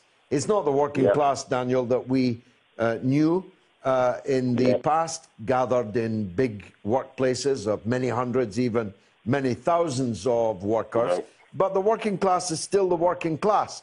The definition Yeah. of a working class person is a person who depends upon their labour to live, who, if their wage or salary uh, didn't come through, have nothing else to live on. Uh, and uh, there's people, eh? undoubtedly the case that uh, a section of the industrial working class and the sons and daughters of that industrial working class have moved decisively away from Labour. In Humberside, in the East Midlands, in the West Midlands, in the northeast of England, we've had several calls over recent weeks in that. Parts of the northwest, not the city of Manchester, but the surrounding area around Manchester, parts of South Wales, and not Yeah, necessarily for Wales as well, political yeah. economic uh, reasons, because I, I hold to the view that Labour's uh, programme is would be more beneficial to uh, such people, uh, but for cultural reasons. Uh, they are repelled by Labour. They don't see in Labour anything uh, that relates to them.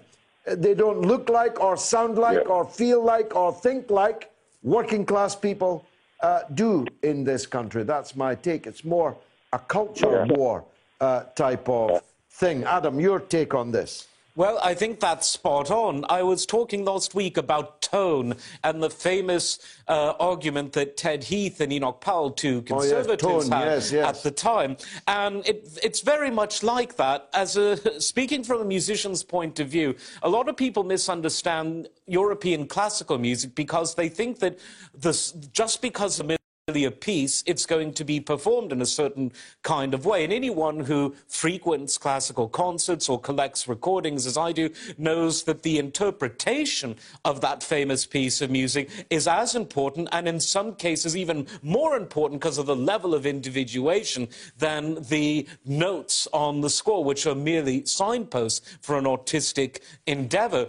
Now, Labour is not speaking the language of regular people. And there's regular people in all classes. Uh, because someone who's regular by definition is someone who's the norm rather than something heterodox. Labour have ploughed in, they've gone into this breach of heterodox thinking, heterodox speaking, and heterodox actions that are just incompatible with the man in the Clapham omnibus, to use an old phrase, the man on the high street. They're quite popular on the Clapham omnibus. The well, problem because is Clapham's different than it yeah, used to be. The problem is they're not as popular as they uh, should be and once were on the uh, Wolverhampton to West Indeed, Bromwich uh, tram. indeed. Uh, that's their problem. Oh, Uh, that's the huge problem. That's why the national opinion polls, uh, which are not insurmountable for Labour, I mean, there is a big difference, but it's not an insurmountable one. True.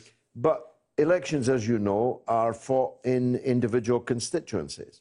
And uh, therefore, they're all dominoes, if you imagine them standing up uh, in, uh, in, a, in a vertical way right across the country. Now, what I get all day and every day is, first of all, I believe uh, an unjustified but real hatred of Jeremy Corbyn. I mean, uh, Tom Watson and co were not making that up. Uh, maybe uh, it was them that helped create it. Uh, I don't rule that out. But all day people tell me they hate Jeremy Corbyn. And I, as a candidate standing not in his party, uh, am forced to defend uh, Jeremy Corbyn, the leader of the Labour Party, from unjust attack. I don't. I identify with the justifiable attack on various things, and Brexit in particular. But uh, I get hatred of Jeremy Corbyn throughout uh, the day and every day. I get hatred of uh, the apparent preoccupation uh, of Labour with liberal nostrums, uh, liberal on crime and punishment, for example, Oh, yeah. uh, liberal on issues of national security, liberalism on issues of race and gender politics, uh, which uh, crystallizes around the issue of free movement. You see, people say to me all day, I'm against large numbers of workers who are ready to work for less than me coming from Eastern Europe. They are white people, just like me, they say. So, how am I a racist? Quite right. For wanting to stop the labor market being flooded with people who, for whom two pounds an hour would be a hundred percent increase in their wages. Now, in the past, a working class Labour Party would have leapt on that and they would have carried it all the way to the finishing line. They would have been the champion of the workers. Yes. They would have said, We will not allow cheap labour uh, to undercut our uh, standards here in the uh, labour market and so on.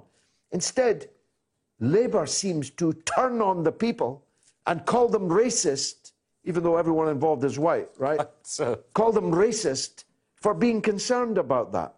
And this is what I mean by the culture war issue. Yeah, and it's one that runs very deep because Labour has, in fact, declared this kind of war on, call it working class England, call it middle England, think of any other noun, adjective, or verb to describe it. But they've declared war on it, and people can sense it, even if they can't articulate it. Well, no politician, frankly, could articulate it as well as that. But they feel it, and they know that something is rotten in the state of deepest Islington, and that this Labour Party cannot relate to, and in fact resents the people of the black country.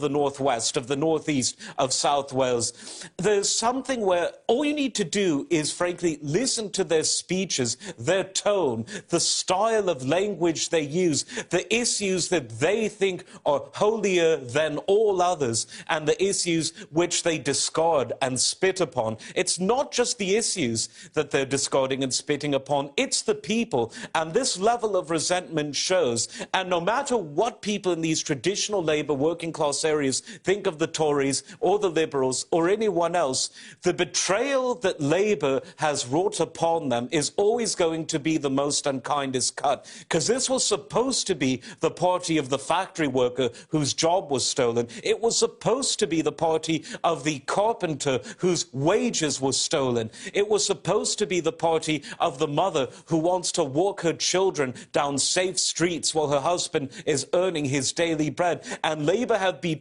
all of these people, and worse than that, they call them every name in the book in Parliament, on the platforms, on the BBC, on social media, and it's not going to surprise me at all if Labour are wiped out in these places that frankly helped to build the Labour Party. It's a serious uh, problem. Of course, the Conservatives were the ones who cut the police force, and Conservative and Labour governments have been guilty of this uh, liberal uh, justice oh, uh, system oh, that yes. we that we have. I mean, they're equally guilty. How, how does it uh, how does it happen that a terrorist prisoner can be released not even half, but less than halfway through their sentence? I mean, does nobody, you know, think of that? Does nobody think that's actually a highly dangerous thing to do? Because how can you be sure? And as it's turned out, there was no certainty justified in any way. How can you be sure that that uh, this man, uh, Usman Khan, has recanted on his previous intention to murder politicians, blow up the city, blow up Westminster in just six years? He's reformed character in just six years? What nonsense is this? Well, these judges are either busy calling normal people racist, even though Islam isn't a race, or they're afraid of being called it themselves. They're afraid of being called xenophobic, even though the man was born in England. And something that I entirely expected, but many others perhaps weren't, is that when I restated my long held support for the reinstation of capital punishment, some of those who were most supportive of me were people on social media media who are Muslims. Some identified themselves that way to me, some from their names and even from their places of residence. It's obvious to any observer. Because in countries that have been the victims of war, been the victims of civil strife, they know that a terrorist doesn't change its spots and that any time that you take to placate the terrorist is essentially a theft not only of resources but of peace and of life for the law abiding people. And it just so happens that the vast majority of these liberals who have made these laws that are soft on crime and hard on the innocent people, they happen to be lo and behold, old white males, like the kind that Channel 4 makes fun of. So it's okay for an old white male to let a terrorist out of prison for the Channel 4 type of people, but it's not okay when an older white male votes for Brexit. At the end of the day, it all comes down to wanting to destroy tradition, and they use the race card to forward this agenda no matter what direction it's going in. Dave, welcome. Hi, George. Thank you. Lovely to hear from you. What are you doing in Poland? Uh, living here at the moment. Excellent. I am, uh, yes, sir. I'm an American citizen, but I'm living in Warsaw, Poland right now. And uh, you'll have to excuse me. I'm a little bit nervous. First time caller, long time listener. Just take your time, my friend. You're most welcome. Of course. And uh, I just wanted to say, first of all, that uh, I just got a chance last night to watch your debate with uh, uh, Chris Hitchens. Ah, yes, and the grapple in the apple. that, that was a fun watch for anybody who hasn't oh, seen yes. it. You know, thousands of people paid top dollar uh, to watch two British guys knock lumps out of each other in a in a in a hall in New York. That's not bad, actually, is it? no, not at all. And it wasn't even the Epstein trial. No, and Epstein hadn't happened yet, or at least his defenestration hadn't. Anyway, no, it was a good 15 go ahead. years. Go ahead, Dave. No, but the the reason I called was uh, because you were you had mentioned uh, Syria in the opening of your show. Yeah. And uh, one of the things I wanted to bring up was, you know, when it comes to terrorism, especially in the States, you know, one of the things that uh, we don't often hear about because of our media being so horrible is uh, regardless of fighting an ideology, you know, which radical Islam is, one of the things that Representative Tulsi Gabbard did do uh, was introduce the Stop Arming Terrorists Act Yeah. in 2017. She did. Yes, and uh, unfortunately, since then, uh, it's only had 14 co-sponsors in the House of Representatives, and the Senate version, which was co-introduced by Rand Paul, has had zero co-sponsors, and I think that is one of the most ridiculous things for the fact that one, we need to have an act that says stop arming terrorists introduced, and two, the fact that only 14 co-sponsors in the House and zero co-sponsors in the Senate uh, are on board with this bill. Uh to me, that's just an outrage. And well, the I, that I, I, I do think that, that, I mean, this is first time called, but it's an exceptionally good one.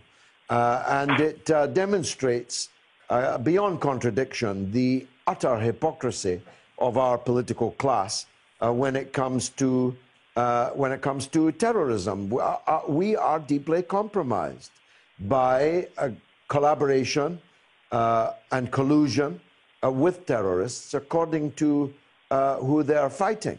And I want, you may not have heard me say this, and for those who haven't heard me say it, and apologies to those who have, I was once trapped in a lift with William Hague when he was the foreign minister of Britain. Imagine his horror of being in a lift with only me, and the lift broke down, and he had no idea how long he was going to have to suffer uh, the slings and arrows of my uh, criticism. And I made the point to him, it was stuck there for long enough, uh, that I said, William, you've been wrong before. In fact, you've been wrong most of your life, but you've never been insane before. The policy you're following of arming and financing and giving diplomatic, political, and media support to the Islamist head choppers in Syria is literally insane. First of all, if it succeeds, it will put Al Qaeda and ISIS, well, ISIS wasn't then formed really, it will put Al Qaeda uh, flags on the top of all government buildings in Damascus, next door to Israel, and on the Mediterranean. What could possibly go wrong? And secondly, if it succeeds or if it fails, all these people who you're putting knives in the hands of will one day come back here and haunt us. And I said, portentously, as it turned out, even in this building, looking for you and looking for me. And so it came to pass. Dave in Poland, thanks. Don't be a stranger. Call us anytime. James is in Caerphilly. James, go ahead. Oh, hello, George. Hello, Adam. Uh, good, great to speak to you. Um, I, I was just wondering really about. Um, obviously, you know, I don't really know anything about politics. You know, I, I I don't know anything. But you, you know, I was just wondering about um, uh, ranked choice voting, like they have in sort of San Francisco, and uh, you know, I was just wondering if that would, you know, be a good idea to sort of implement that, you know, at the general elections in this country. If you know, if that would sort of solve. Uh, Yeah. uh, well, I, I, I am, and all my life have been in favour of proportional representation. I think that Adam is against it, so let's give the floor to him first. Adam. Well, I've thought long and hard about proportional representation because it has ups and downs. A particularly ideological matter. Not that that would matter to me. I'm not a particularly ideological man. But I've thought of a compromise, and again, it goes back to the past rather than tries to reinvent the wheel. The the notion that there's only one member of parliament per constituency is a fairly recent one. In fact, the last multi-member constituencies, they happen to be the university constituencies, were only abolished in 1948 by the Attlee government. I think one of the better forms of proportional representation would to allow constituencies to have more than one member. And this would allow you to have fewer constituencies, but more options and more styles of representation within a constituency.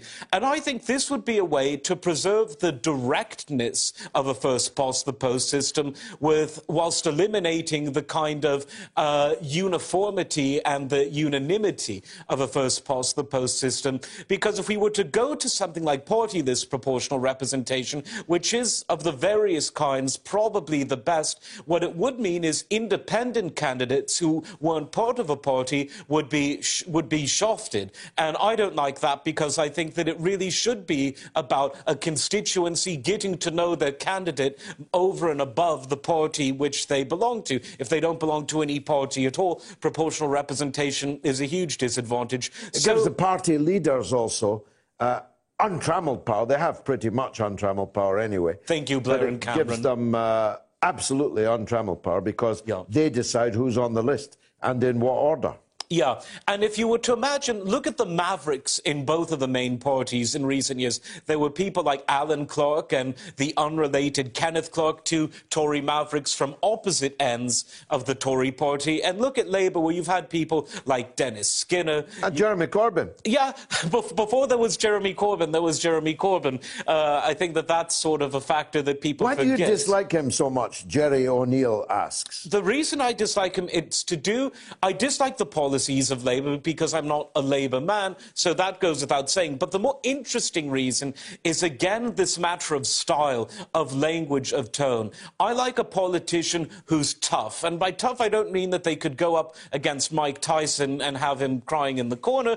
I mean rhetorically tough. I mean tough and robust in the defense of coherent and simple, straightforward positions. With Jeremy Corbyn, it's all oohing and awing. It's all very soft soft spoken.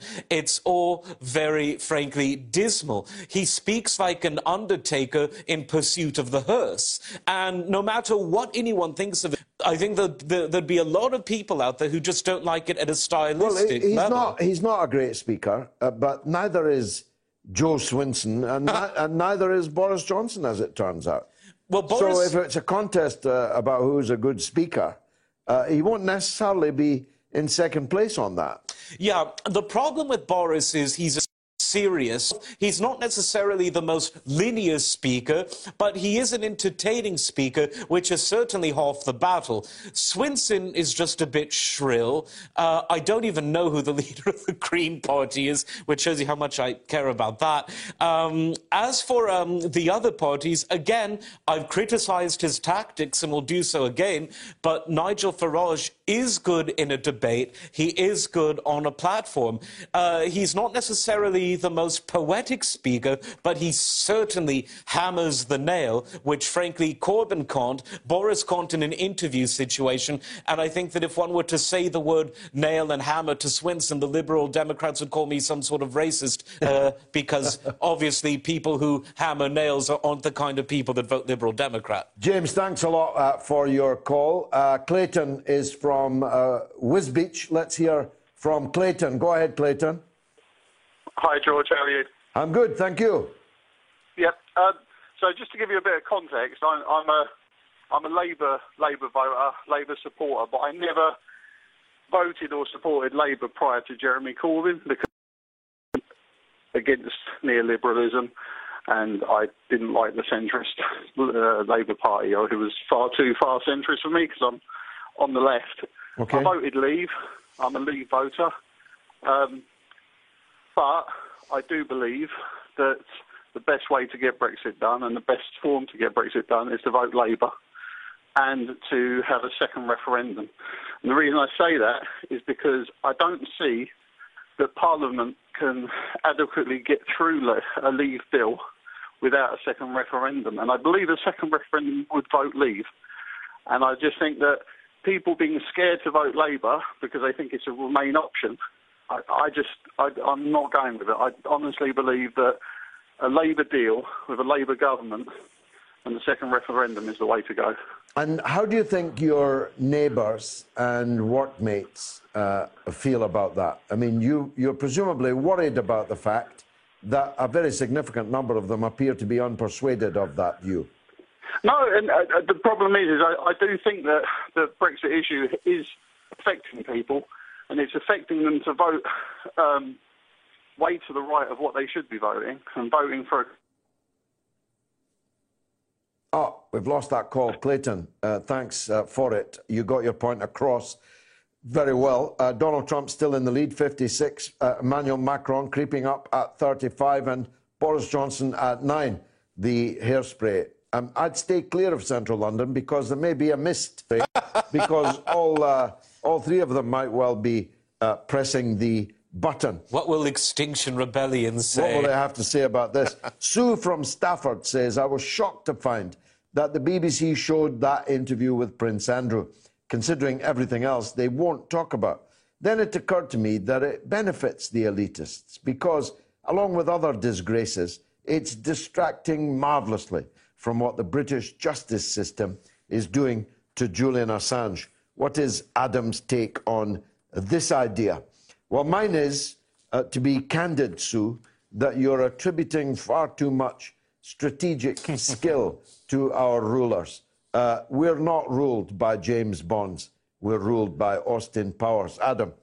Well, there's several things there. First of all, I do think that the interview is a distraction, but not from Julian Assange, because in order to be distracted from something, you need to have previously focused on it, and no one in England, in Britain, is focusing on Julian Assange, sadly.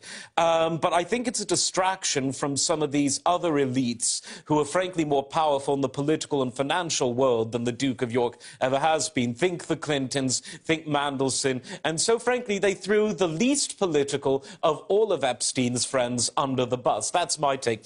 Getting back to Assange, though, uh, we should be thinking of Assange on this day of all days because Assange is a publisher, a journalist, a speaker, an activist. Even if you hated everything WikiLeaks published, you wouldn't be afraid to pass him by walking down London Bridge. And yet he's in indefinite imprisonment in one of the most gruesome prisons in this country, designed for terrorists. And yet these liberal judges let the actual terrorist out to kill people. So let's just look at, look at it from an objective point of view, forgetting your thoughts on Julian Assange, who I happen to think is a hero of free speech. But forgetting that, do, who would you rather walk next to on a bridge, in a sit next to in a restaurant, come across in a dark alley, Julian Assange or the filthy terrorist whose name I won't even say. That says everything one needs to know about the state of injustice. Bravo, maybe the best statement you've ever made, uh, uh, Adam. Let's go to Nicola in Swindon. Go ahead, Nicola. Hello, George. I've seen lately you, you've tweeted quite a lot about, you know, Corbyn is not going to win. We're wasting our time following him because he's not the right leader of the Labour Party. Uh, well, And on yet- the latter point, I've never said any such thing. But the first point, you're right. Go ahead. Well, you're right, but you you know, do you not find that's a bit demoralising for Labour voters? Well, uh, it depends think- if you think I'm a liar or not. It depends if you think it's my job to lie to you and tell you that Corbyn is going to win. But you know, he's he's someone you sat next to in the house, and do you not have any sort of loyalty and, and things? I mean, that you- Excuse me? You, but, you know, Do I, do I not have any sense of loyalty? Are you actually having win? And I don't do lies. That's why you followed me all these years. It's why you're a regular caller, a regular a communicator uh, with me. So it, it may be demoralizing to you, it may be demoralizing to me, but I'm not going to tell you something that I don't believe to be true. And it would be a lie if I told in facts in politics. I believe in the Lord without question and with absolute faith. But I don't believe in Jeremy Corbyn, even if I feel Booker Lewis in, uh, in Norwich or Ipswich, wherever he is. Unlike all these other commentators, uh, the luxury communists, I'm the only person that stood up to defend him from the charge of anti Semitism. I'm even doing it to my own detriment on the streets of the West Midlands on a daily basis. Be gone with you, Nicola. You've got me angry. Sean is in Stevenage. Go on, Sean. Good evening, George. Can, Good can evening. you calm down while I ask My you blood's, my then? blood's up. Go on. I can tell. wicked show, mate. Wicked show. Me and the missus watch every week. I've even Thanks. got my missus interested in politics Excellent. watching you. I'm very, very glad to hear it.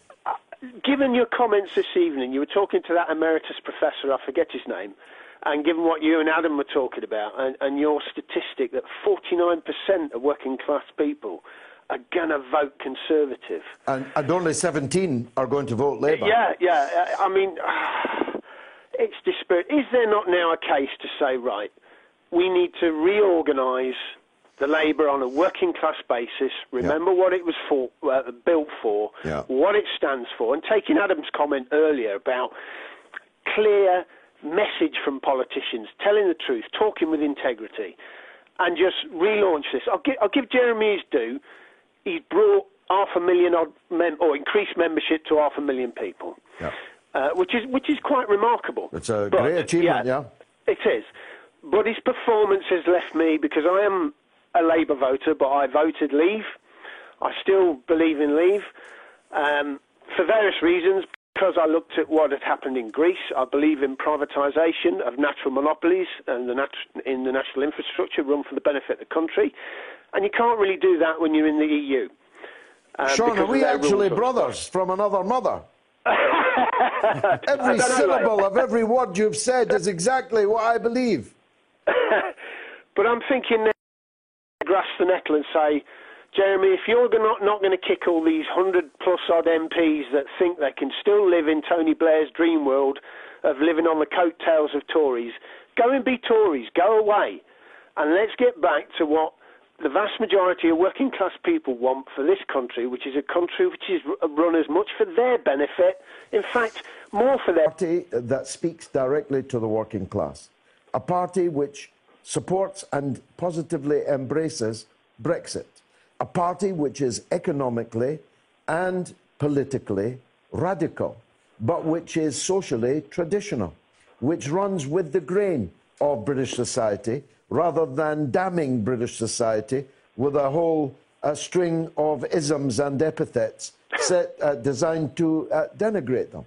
A party which rejects identity politics, a party which rejects liberalism, a party which rejects Trotskyism and uh, extreme ultra leftism, a party that is in the tradition of uh, the likes of uh, the late Mr. Benn, uh, Mr. Foot, Mr. Shore, Mrs. Castle, and so on.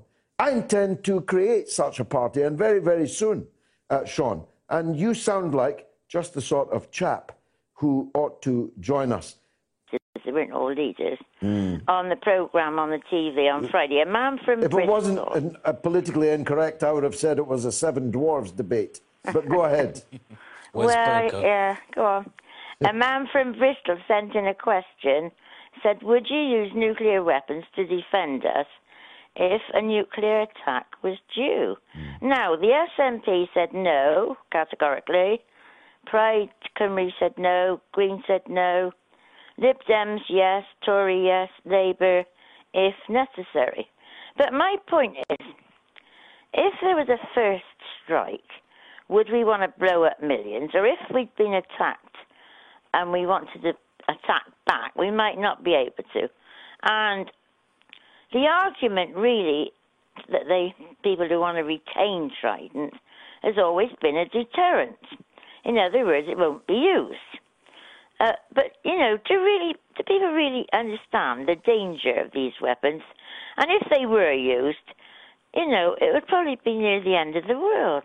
Well, it would be the end of the world. Of course, if we were launching our missiles, it could only be, presumably, uh, because others had launched nuclear missiles at us.